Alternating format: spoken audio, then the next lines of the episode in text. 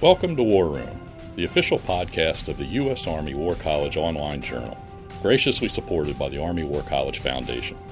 Please join the conversation at warroom.armywarcollege.edu. We hope you enjoy the program. Make sure not to miss a single podcast and subscribe to A Better Peace, the War Room podcast, at iTunes, Google Play, or your favorite subscription service. The views expressed in this presentation are those of the speakers and do not necessarily reflect those of the U.S. Army War College, U.S. Army, or Department of Defense. Hello, and welcome to War Room. Thanks for joining us today. I'm Jacqueline Whitt, Associate Professor of Strategy here at the U.S. Army War College and Editor in Chief of War Room. So these days we hear a lot about the all volunteer force and the role of diversity, equity, and inclusion in the modern American military. But we know that all of these integrations have a long history. And so I'm excited today to have Dr. Tanya Roth in the studio to talk about her new book, Her Cold War Women in the U.S. Military, 1945 to 1980. Now, Tanya has actually been in the studio with us before, and so I hope you'll take a listen to our other podcast about a case about transgender marriage in the Women's Army Corps. It's just one of my favorites. Uh, Tanya holds a PhD from Washington University in St. Louis and currently is a teacher at the Mary Institute and St. Louis County Day School, or MICDS, which is an independent school in St. Louis, Missouri. Tanya, welcome to War Room. It's good to be here. Hi, Jackie. All right, so I'm super happy to have you back, and now with a published uh, book ready to ready to go. It hit the press in 2021 uh, from the University of North Carolina at Chapel Hill Press. Um, and so I'd like to just open up with first a congratulations on publishing a book during a pandemic, and second, uh, to ask you what the book is about.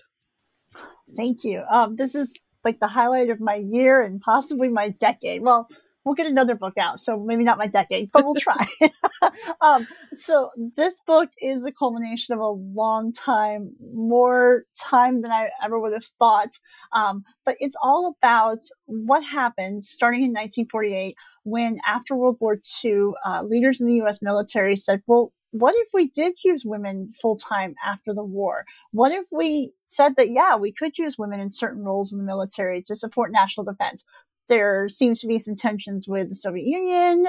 We don't want to draft men all the time necessarily. Um, yeah, let's let women in. And uh, over the next, I really cover the next 25 ish years, more or less. I mean, to 1980 is a little longer than that. But if you think about it as, uh, you know, two and a half, three decades, um, those are the years when everything that's really done sets the groundwork for women's roles long term. It looks so much different in so many ways for women's service today in the military, but the things that happen in that time period really go a long way in setting up how Americans feel about women in national defense, what proper roles are for women.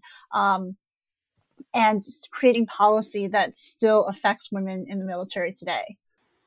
Yeah, so as I was reading, I think that that idea that this is a really pivotal moment in telling women's uh, women's history in the U.S. military uh, is is so clear because we know, of course, women served and have served um, before, right? 1940, 1945, they were involved uh, clearly in both of the world wars. Uh, they had been in different, you know, in, in, different capacities before, and certainly women continue to serve after. Uh, but this this period is so fundamental in sort of shifting attitudes and policies and all sorts of things. I think it's a really interesting, interesting moment. Um, I love to talk about origin stories for books. Um, and so I'd like to ask you sort of how you how you settled on your you know on your topic because this came out of your dissertation i know it came out of of some earlier work as as well so what what sort of drew you to the topic and what why did the book take the shape that it did I love thinking about origin stories too. And uh, this one I feel like has, has two points. And I'm going to take it back to the very first one because if it hadn't been for um, an undergraduate seminar on gender in World War One, two topics I knew nothing about when I was 20 years old, um, the professor that fall had set up maybe it was even in the spring. I'm not even sure anymore what time of year that course was. Uh, but I wanted to take a seminar. I wanted to write an undergraduate thesis because I thought that would be really, really cool. And uh, she asked us to read Vera Brittain's Testament of Youth. And Vera Brittain was uh, became known as a peace activist between the world wars. She was a young British woman uh, from a fairly well-to-do place before World War One, and her experience in World War One, like so many other women of her generation in England and across Europe, was that so many men that she knew just died and had their lives totally destroyed in World War One. I. I had never thought about women in war, women in the military, and Vera Brittain never joined the military, but I was really drawn to this idea of women doing things that, frankly, when I was growing up, I never thought of. I, I, growing up in the 80s and the 90s was not really, aside from Desert Storm, not really a time when um, Americans had a really full on view of what it was like for the United States to be at war. There was just this brief blip of conflict. And then, of course, um, Bosnian interventions in the 90s as well. But the end of the Cold War was happening. That was more of what I knew. So this idea of women being asked or volunteering to do something so different from their lives, um, something about that just really struck me. And I ended up doing a semester project on women who volunteered as nurses. Um, they weren't really nurses. They had about six to eight weeks of medical training, and that was it. They knew how to roll bandages, and they just did whatever they had to do. And that really stuck out at me too. That um, this drastic change in women's lives and then they go back to quote unquote normal, although it was never normal. Um, I kind of thought that was it. I wrote my thesis the following year. It's like 50 pages. It's not very good, but I loved reading the primary sources. So I think the real benefit from that is that I became interested in women's history and the experiences that women had and the way they talk about their own experiences through um, writing novels about it or writing diaries about it. Those, the sort of personal angle.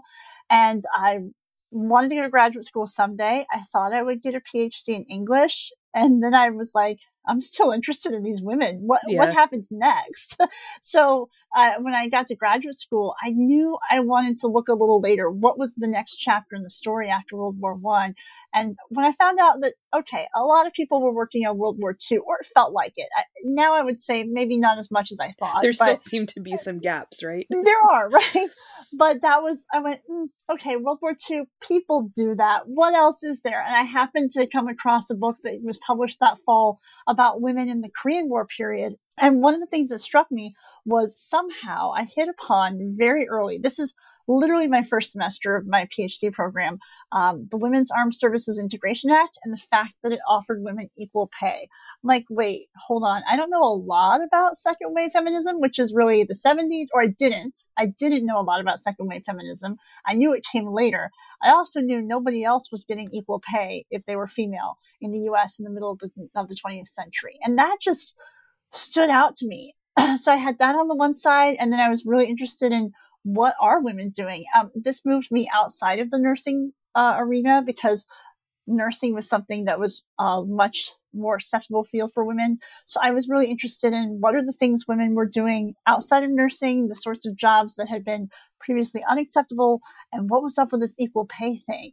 Um, so the first chapter of my book actually is the oldest one. It has existed in some variations since my first year of graduate school. So I think this this actually leads me like perfectly into the to one of the big questions I have for you, which is this um this tension or this pull that we see when we talk about military integrations, whether it's about gender or race, sexuality, religion, any of these things. So often I think the the conversation is framed in terms of whether the military is leading or lagging society as a whole, right? Um, is it ahead of the curve, behind the curve, you know, right with it? And I think one of the things, and the equal pay piece is is a really stark reminder of that on the on the women's uh, integration side. But it struck me as I was reading your book that that your story really complicates this sort of dichotomy of leading or lagging. Uh, that the answer isn't, you know, one or the other. And so I'm interested to know what you think your your book and, and your work tells us as a whole about this relationship between the military and and broader like social and cultural forces i really love the way you think about that is whether the military is leading or lagging and i wonder if some of that really uh, in the months since I was refining this and thinking about it, so really for the last year and a half, I've been thinking a lot about this, but in different terms. Um, and it seems to me that we talk about leading or lagging, we're looking at it very much from our own perspectives, right? Like what we think right now, and we're looking back and we're and we're trying to understand and interpret.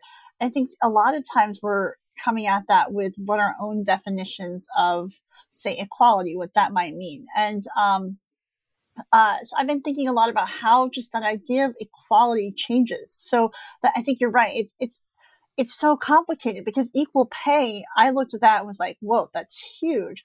But for members of Congress, that was like, that was not a big deal at all. Like it just, it was a practical thing. It was about trying not to have a bureaucracy that was out of hand. And even, uh, and it did appeal to women, but not as much as, from what I've seen, the women I've spoken to, the oral histories I've read, certainly the pay and benefits were absolutely a huge reference. But I've never found anybody who got into the military in these decades because they were feminist and wanted to create right. specific change, right? So um, they're all coming at it for, oh, hey, there are these opportunities here. Um, and it definitely was, uh, there's certain women who said, I couldn't afford to go to college. And here was a job where I was allowed to be as a woman and it was something different. I could travel, I could make good money, but they weren't necessarily looking at it the way I was, where I went and said, oh, wow, equal pay, that's huge. So I, it was a job with money. Yeah, we look at it, we say equal pay is early, like you said, it's it's predating second wave feminism by right. by quite a bit. Um, and equal pay for equal work is such a like centerpiece of of that feminist discourse. Um, and so I think that's a really interesting interesting point that our our very definitions of equality change over time. Uh, and you, you, I think you do a really nice job in the in the book with this, talking about right difference equality based on different gender difference and gender sameness and we see that so i think it's it's really grounded in in a lot of the the language that that that is that is familiar and at the same time it really prompts i think the reader to to think about women's own experiences in the way that they talk about it instead yeah. of this like you know after the fact um examination of what was what was going on and the the pragmatism is evident throughout, right? Right. Uh, like you said, like we can't, we don't want to have two different pay scales because that will be annoying. Um, and, yeah. and a bureaucratic nightmare. And they figure there's so many other ways that they can. Their big, their bigger worries involve like women being in command of men, and whether women will get pregnant, and, and how do they handle women being on their periods, and what will the women wear, and uh, things like that but but it is interesting. You know, the the 40s are very pragmatic, and even after that, that pragmatism continues. But there is a moment in the 70s that the pressure from outside of the military does seem to have an impact because at that point, you know, in the 40s, members of Congress, when they're thinking about authorizing this legislation to let women in, they're thinking pragmatically, they're thinking very conservatively. And we see that again in the 70s, but in the 70s, because of the Equal Rights Amendment, because of the women's mm. movement that's come up, that's a moment where they're like, no, we got to make some changes here. This is not going to cut it anymore. So there, that's a moment where that tension about, um, leading or I'm so sorry, I completely forgot the other word. Lagging, leading right? or lagging or right simultaneous to or whatever. Yeah, it sort of, sort of seems like no, if you don't do this, you're going to be lagging behind, and this isn't going to work. But it's a it's a much more it's a higher stakes moment for the US military as a whole with Vietnam still happening and right. the discourse around that in a way that there was certainly discourse about the military after World War II, but totally different conversations happening in those two decades. Yeah, I think that's a really I think that's a really nice um nice contrast that you that you draw there. Your book um strikes me as very clearly a work and i think i think you would describe it this way too if you wouldn't let me know. Um, but it's a work of women's history uh, and i think this as i think about the the field of american history as i think about military history and where we've been and where we where we're going and maybe uh, what the future looks like it seems like we have in some ways left women's history uh, behind as we've moved to talk about gender history or um, sort of queer history and things like that. and I'm I'm interested to know how you how you think about your work as a work of women's history and as a work of military history and what what the two might have to say to each other that's distinct from gender history or, or queer history. That's a great question. Definitely. I, I see this as as women's history and I, I always have it is also military history but it's also I, teach high school. I love teaching high school, and I don't know uh, if people who teach at college might have other experiences, but uh, quite often there tends to be this sense that military history equals battles, equals tanks, equals guns, equals the very um, historic things that obviously make up military history. But I'm definitely in that camp of people who are like, no, military history isn't just about the things that people use to make war or even end wars, you're not understanding the people in the military. That's a huge miss. And um, I think women's history is a really important part of that. That said, gender history and queer history, I think, also have important places in the conversation. And mine is definitely uh, about women's history. And there are places I think where I might get into a little bit of gender history, um, but distinct from that because I'm more interested in um, women's specific experiences and how women's roles as as as women were were created and constructed um, because I was looking a lot at documents that were really specific to that. They're not thinking about men in the same way and it's in the time period. I think now today um, we can look back and we could do some of that analysis of masculinity in the military, and so there's some great work being done on that. Um, and the role that gender ideals play in the military um, and and queer history in particular. That's the other part that I I get to touch on a little bit because it certainly fits in very well with looking at women's history, but it's also the directions that that could take us as scholars and as people understanding the military are far beyond what I was able to do here. If that makes sense, I feel like I'm just sort of touching yeah. the door on a lot of these things. Well, I think it's I think it's centered in a it's centered in a different place in a different you know different set of questions and a different set of intellectual concerns. Um, and i think to me i really appreciate that sort of focus. Um, it was really nice to read a book about women and not right not just have these like constant comparisons um, to to to what the to what the men were up to at the at the same time even though you know you bring those in when when needed.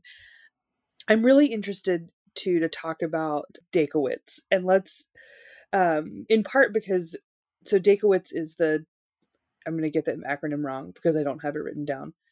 Defense Advisory Commission on Women in the Service. Is that so close? Oh, Defense Advisory Committee. You committee, got it. Okay. Yeah, committee. All right. So DACOWITS is formed in 1955, and it is an advisory committee to the DoD.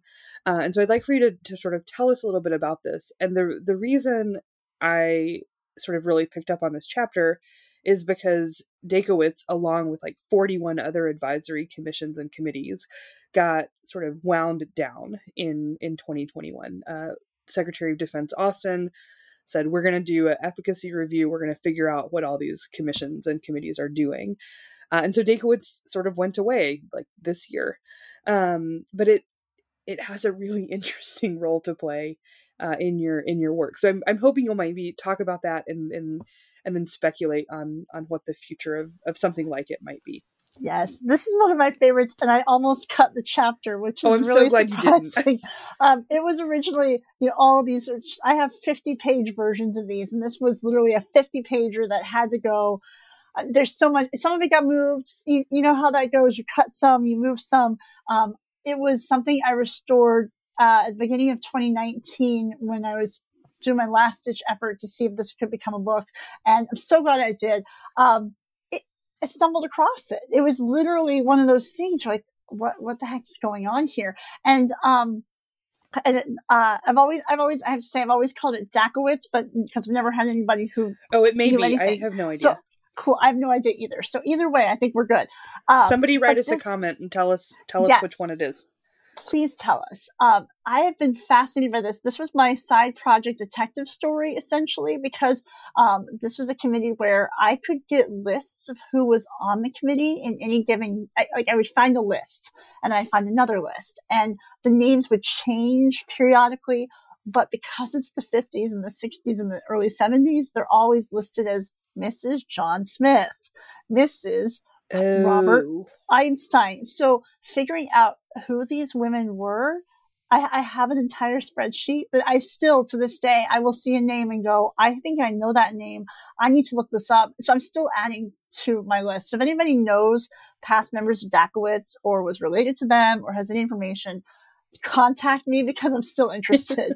but it was um, it turned out they were building on an idea from World War II when they used civilian women to try to promote women's military service and women's volunteerism in general. So when this comes about in the early 50s, they pull some of those original women. They're like, look, we want military service to be something that is acceptable or to rephrase, we want women's military service to be acceptable to Americans. And what better way to do that than to get some of the most prominent women who are around? Um, we're talking like uh, Rockefellers and um, physicians and civic leaders and women who have big names in their communities, but also some of them nationally. And let's bring these women in because people will respect what they have to say. And we'll take, we'll have them learn about women's service and they will take tours of bases. They will talk to women, um, on the ground, so to speak. Uh, they will also advise us in the Department of Defense on what to do about women because we really don't know what to do with to do about women. Um, so they do this, and it is, I think, not always successful because it relies very much on the women who are chosen have to engage and be part of this.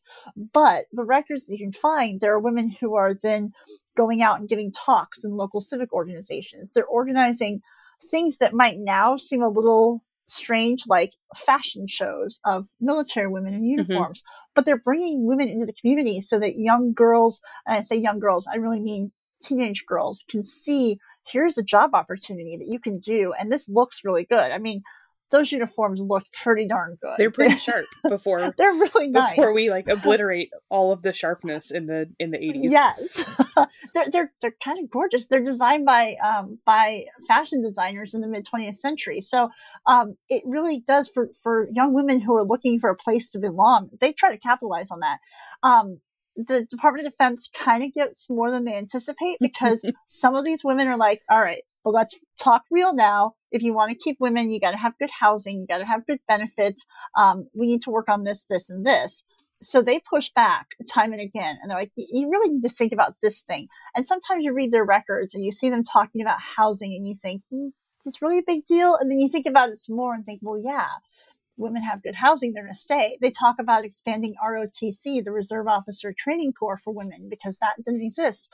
They start talking about combat. They talk about whether women should be mm-hmm. allowed to serve uh, if they're mothers. So um, they start these conversations that a lot of times don't go anywhere, but sometimes they do. And I think that what's important with them is they keep the conversation going. They become that little thorn in the DoD's side, like, hey, look, women are here. They have needs, and what are you going to do about them? Um, so, and sometimes you can see them sort of anticipating, like they're just they're they're early in the in the yeah. conversation, and so we, we, might push the conversation about combat down the road or uh, service academies and all sorts of things. Um, but we can we can see DACOWITS is is almost like a, a sort of canary, right in the in the yes. proverbial coal mine about identifying issues and and really bringing them to the to the forefront in a in a really interesting like elite culture advocacy and policy like nexus um yeah. that I, I just i just think it's fascinating. So i'm super glad that the chapter is there. I think it's worth the price of the book um just just for that for that sort of exploration of that. Um i'd i'd love to know what in your book what surprised you the most or what thing sort of went against the grain of your hunch or intuition you know when you started where's a place where the documents took you in a different direction mm-hmm. that's a great question and and some of it i think has to do with my lack of understanding and and just acquiring more information as I went, right? Just uh, trying to understand. Um, so, so for example, to be totally blunt, I did not anticipate learning as much as I did about um, the history of, of um, gays and lesbians in the military because I never thought about this. It was just not, I come from a very um, traditional white middle class Christian family, essentially. Um, so coming into my research, I had never studied queer history. I did not read D'Emilio until graduate school. I didn't read any other scholars. Um, so I, I just, I had no background. And so coming in and reading these discussions about, oh no, there could be lesbians in the military. On the one hand, I was like, why are you worried about that? On the other hand, I was like, huh. Okay. I, I just, it was not something that had ever registered to me as a big deal, if, if that makes mm-hmm. sense. Mm-hmm. So for me, I learned a whole lot in under uncovering these conversations. So I, I, know we've done this podcast before, but um, the transgender marriage case, that was a huge moment for me. I almost passed over the folder. It was WAC marriage case. I'm like, okay, WACs are getting married. What's the big deal? I opened it and it was this moment of, oh, I, it just, I learned so much and explored so many ideas that I just didn't even know about the world. And that seems really maybe elementary in a lot of ways, but I think that's one of the things about going to graduate school and, and studying history is that um, the ways in which you learn about the world and change your worldview mm-hmm. really i'm learning about these women's lives and the things that matter to them and it changes who i am as well if that yeah no that's sense. a pretty that's a pretty powerful like statement about what it's like to be a historian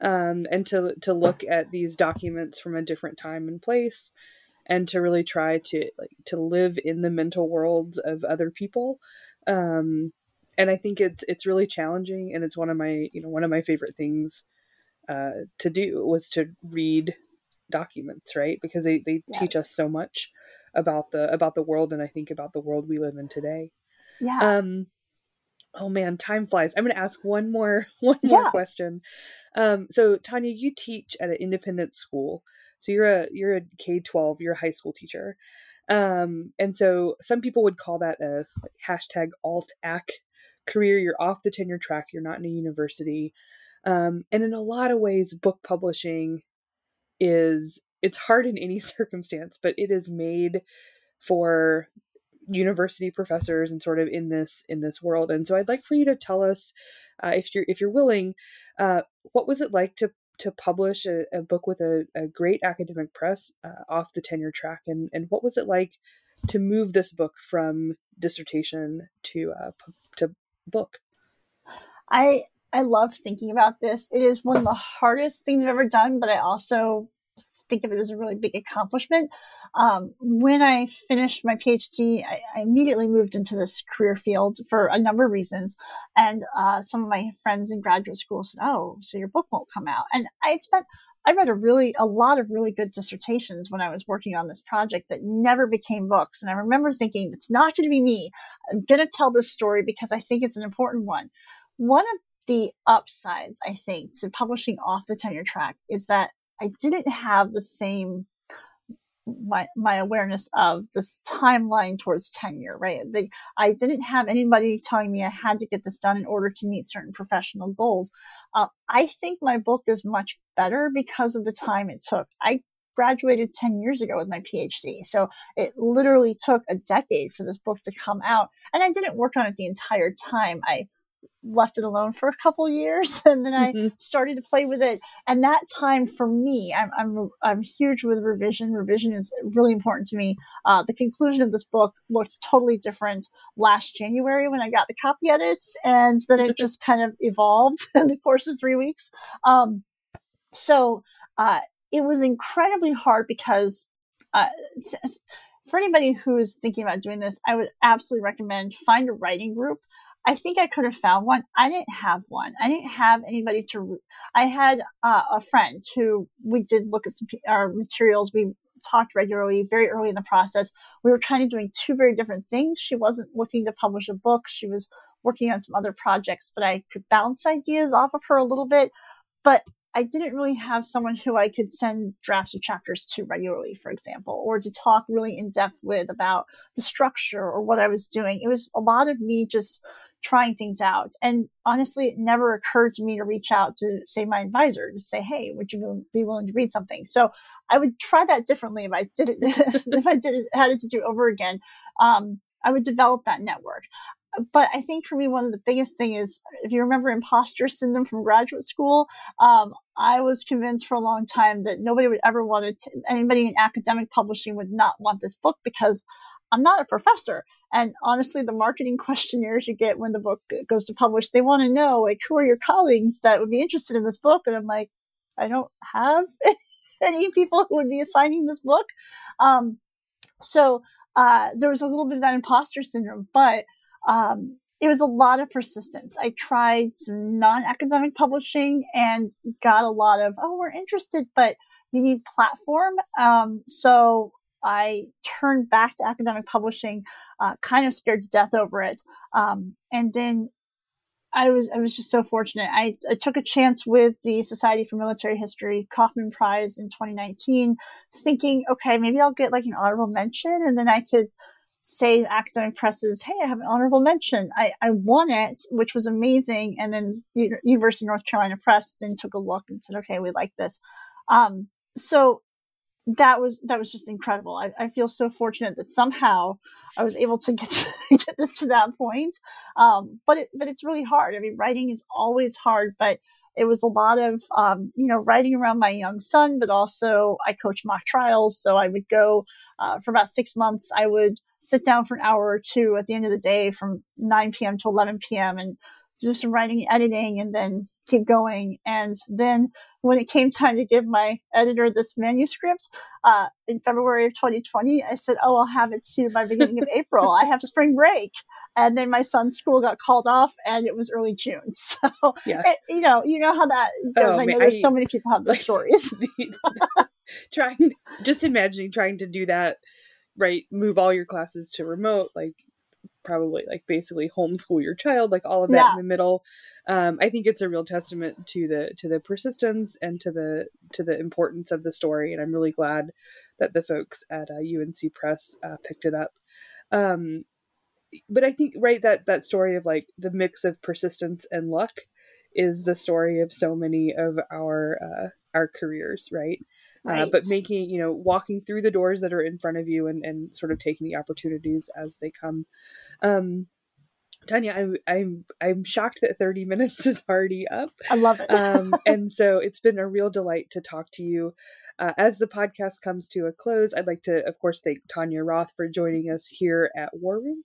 Thank you so much for having me. I've really enjoyed this so much. Uh, and I'd like to thank all of you, our listeners out there as well. Please send us your comments on this podcast or others, and we'd love to hear suggestions or ideas for future topics. We're always interested in hearing from you. If you've not already done so, I hope you'll subscribe to War Room via our website, which will put updates and content directly in your inbox. And you can also subscribe to A Better Peace on the podcatcher of your choice. If you would, rate and review the podcast, that'll help other people find us as well. We look forward to having you all again with us soon. And until next time from War Room, I'm Jackie Whitt. And that concludes our program. Thank you for listening. The views expressed in this podcast reflect those of the speakers and do not necessarily reflect the views, policies, or positions of the U.S. Army or the Department of Defense. Let us know what you think. Provide us your feedback, comments, or suggestions through our webpage at warroom.armywarcollege.edu and have a great day.